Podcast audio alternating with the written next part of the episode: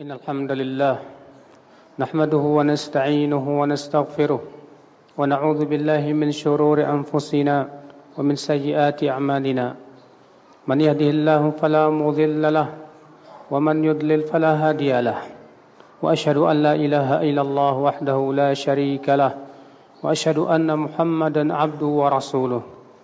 قال الله تعالى في كتابه الكريم يا أيها الذين آمنوا اتقوا الله حق تقاته ولا تموتن إلا وأنتم مسلمون. وقال تعالى يا أيها الناس اتقوا ربكم الذي خلقكم من نفس واحدة وخلق منها زوجها وبث منهما رجالا كثيرا ونساء واتقوا الله الذي تساءلون به والأرحم إن الله كان عليكم رقيبا. وقال تعالى يا أيها الذين آمنوا اتقوا الله وقولوا قولا سديدا. يصلح لكم أعمالكم ويغفر لكم ذنوبكم ومن يطع الله ورسوله فقد فاز فوزا عظيما. أما بعد فإن أصدق الحديث كتاب الله وخر الهدي هدي محمد صلى الله عليه وسلم وشر الأمور محدثاتها وكل محدثة بدعة وكل بدعة ضلالة وكل ضلالة في النار أمة الإسلام Senantiasa kita memuji Allah yang telah memberikan kita banyak kenikmatan. Sesungguhnya kenikmatan yang terbesar yang Allah berikan adalah nikmat keislaman dan keimanan. Maka kewajiban kita adalah untuk mensyukuri nikmat yang besar tersebut dengan cara terus beramal saleh dan menggali ilmu Allah yang telah Allah berikan kepada Rasulnya. Lalu beliau sampaikan kepada para sahabatnya. Demikian dari zaman ke zaman. Setiap ulama menyampaikan ilmu untuk menjadi sebuah penerang dalam, dalam kehidupan kita. Di antara yang Allah jelaskan dalam Al-Quran. Sebuah ayat yang mulia. Yang hendaknya kita jadikan sebagai moto dalam kehidupan kita. Allah Ta'ala berfirman. فَإِذَا فَرَغْتَ فَانْصَبْ وَإِلَى رَبِّكَ فَارْغَبْ dalam surat Al-Insyirah. Allah mengatakan faida faraqta fansab. Apabila kamu telah selesai, maka berdirilah. Menjadi pendapat para ulama di mana para ulama tafsir ketika menafsirkan ini ada dua pendapat. Pendapat yang pertama mengatakan artinya apabila kamu telah selesai dari melaksanakan urusan dunia kamu berupa mencari nafkah ataupun yang lainnya Fansob, maka berdirilah untuk akhiratmu. Segeralah kamu lakukan kehidupan akhiratmu. Ini adalah merupakan perkara yang akal Islam. Yang Allah perintahkan. Apabila kita telah mencari dunia. Kemudian setelah itu kita segeralah mencari akhirat kita. Sementara pendapat yang kedua dari pendapat para ulama.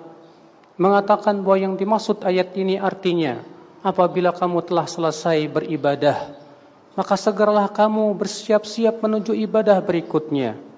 Karena kehidupan manusia hendaknya tidak lepas dari ibadah dan ibadah.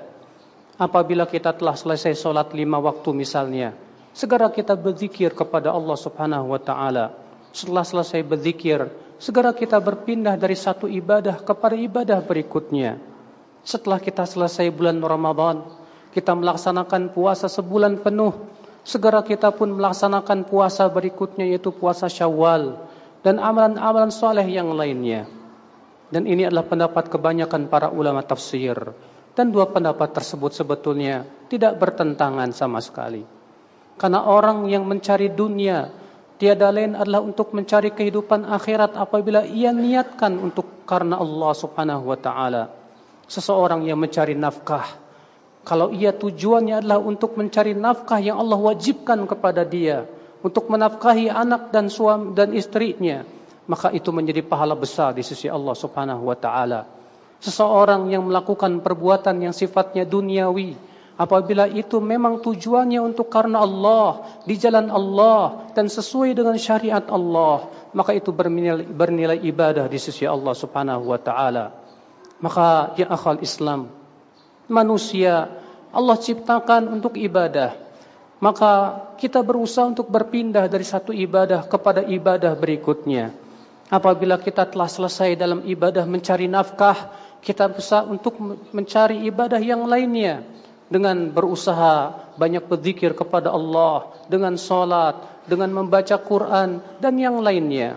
Apabila kita telah selesai di bulan Ramadan ini, alhamdulillah dengan karunia dari Allah Subhanahu wa taala, segera kita bersiap-siap menuju ibadah berikutnya, berpuasa di bulan Syawal. Kemudian setelah Syawal, berikutnya kita akan menjelang yaitu bulan-bulan haram, Dzulhijjah, Dzulqa'dah, dan Muharram tiga bulan haram yang sangat mulia di sisi Allah Subhanahu wa taala yang sangat diperintahkan kita untuk banyak berbuat kebaikan di dalamnya. Faya umatul Islam, betapa indahnya seorang muslim, seorang mukmin yang hidupnya tak lepas dari ibadah ketika ia telah selesai dari satu ibadah menuju ibadah berikutnya. Karena Ibadah itu bukanlah sebatas artinya kita hanya solat, membaca Quran, tidak. Akan tetapi itu ibadah, kata Syekhul Islam. Ibadah adalah ismun jami'un li kulli ma yuhibbuhu Allah wa yardah. Minal aqwali wal af'ali al-zahirah wal batinah. Setiap perkara yang dicintai oleh Allah berupa ucapan ataupun perbuatan yang tampak maupun yang tersembunyi. Semua yang Allah cintai. Anda berolahraga karena untuk melaksanakan hak badan Anda agar sehat, kemudian bisa beribadah dengan tenang dan dengan kesehatan itu Anda bisa melakukan hal-hal yang tidak bisa dilakukan oleh orang-orang yang sakit dari ibadah kepada Allah. Maka itu menjadi kebaikan insya-Allah. Maka ya umat al-Islam, inilah moto seorang mukmin. Seorang mukmin ia berusaha untuk menjadikan bagaimana waktu-waktunya bernilai ibadah di sisi Allah Subhanahu wa taala. Apabila orang-orang orang-orang barat yang mengatakan the time is money katanya, waktu adalah harta karena bagi mereka kehidupan itu hanyalah dunia.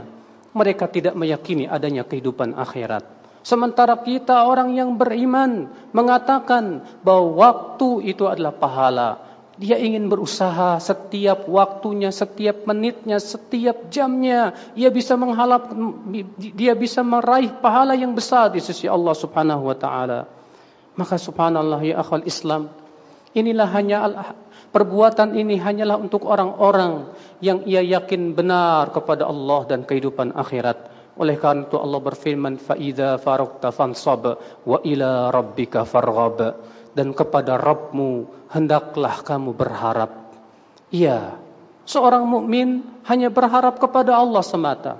Seorang mukmin hanya menggantungkan pengharapannya kepada Allah yang dia inginkan dalam hidupnya. Satu tujuannya cinta Allah dan keriduan Allah Subhanahu wa taala. Ia tidak ingin menjadikan cinta manusia sebagai tujuan ia terbesar. Karena manusia bisa berubah-ubah hatinya. Hari ini ia cinta, mungkin besok ia benci. Sedangkan apabila Allah sudah mencintai kita, Allah mampu menjadikan hati-hati manusia mencintai diri kita. Sehingga pada waktu itu ya akhal Islam, tujuan terbesar dalam hidupnya adalah keridhaan Allah semata. Subhanallah, betapa mulianya seorang mukmin sehingga ketika ia ditimpa kesulitan apapun ia bersabar karena ia harapkan adalah Allah Subhanahu wa taala. Ketika ia diberikan kesenangan ia tidak tertipu, bahkan ia bersyukur kepada Allah karena yang ia harapkan di hatinya adalah Allah Subhanahu wa taala. Sungguh Rasulullah kagum kepada seorang mukmin karena itu. Rasulullah bersabda ajaban li amril mukmin. Sungguh mengagumkan urusan seorang mukmin itu. In asabatu sarra syakar fakana khair Allah. Kalau ia ditimpa kesenangan, ia bersyukur, maka itu kebaikan untuk dia. Wa in asabatu dharra sabar. Apabila ia ditimpa kesusahan dan kesulitan, ia pun bersabar. Fakana khairallah. Maka itu adalah kebaikan untuk dirinya. Walaysa dzalika illa lil mu'min kata Rasulullah dan itu tidak akan terjadi kecuali pada orang-orang yang beriman saja. Aku qouli hadza wa astaghfirullah li wa lakum.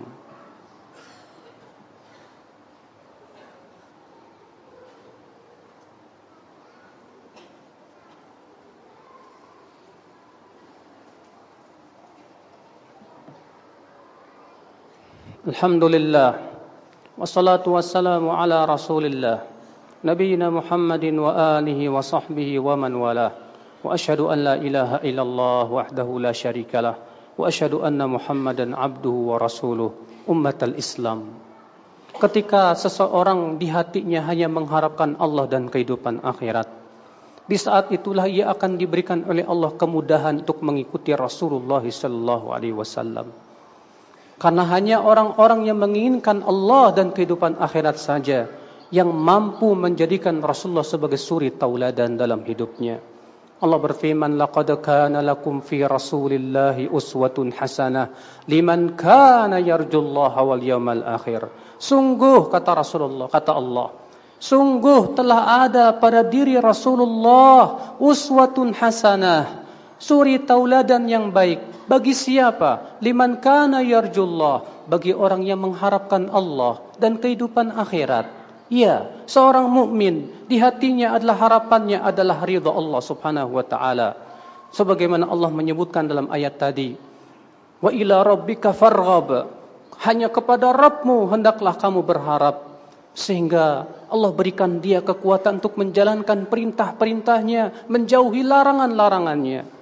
Sedangkan orang yang mengharapkan dunia, sesuatu yang terbesar di hatinya adalah dunia, Jangan harap dia bisa menjalankan syariat Allah. Jangan harap dia bisa menjadikan Rasulullah sebagai suri tauladan dalam hidupnya.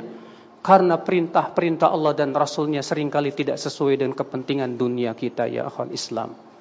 Seringkali batasan-batasan Allah membuat seseorang yang menginginkan dunia itu seakan-akan itu adalah penjara bagi dia. Sehingga akhirnya Berapa banyak orang-orang yang mengharapkan dunia, di mana dunia menjadi sesuatu yang terbesar di hatinya. Ia menghalalkan apa yang Allah haramkan. Ia tidak peduli dengan halal dan haram lagi. Sebagaimana Rasulullah sudah mengabarkan dalam hadisnya, Sayati ala nasi zamanun, la yubalin nasu fihi, min aina akhadal mal, am halal, am haram. Akan datang suatu zaman, kata Rasulullah, Nanti manusia tidak peduli lagi ia dari mana ia mengambil, apakah dari cara yang halal atau dari yang haram. Karena di saat itu yang mereka harapkanlah dunia, tidak mengharapkan lagi karunia Allah, tidak mengharapkan lagi keridhaan Allah, tidak mengharapkan lagi kehidupan akhirat. Na'udzubillah ya akhal Islam. Maka jadilah kita anak-anak akhirat dan jangan kita menjadi anak-anak dunia. Ali bin Abi Thalib berkata, Sesungguhnya akhirat itu pasti akan datang. Dan dunia itu pasti akan pergi. Dan setiap mereka mempunyai anak-anak. Fakunu min abna'il akhirah. Wala takunu min abna'il min abna'id dunya. Jadilah kamu kata Ali bin Abi Thalib jadilah kamu anak-anak akhirat. Dan jangan menjadi anak-anak dunia. Allahumma salli ala Muhammad وعلى آل محمد كما صليت على إبراهيم وعلى آل إبراهيم إنك حميد مجيد. وبارك على محمد. وعلى آل محمد كما باركت على إبراهيم وعلى آل إبراهيم إنك حميد مجيد.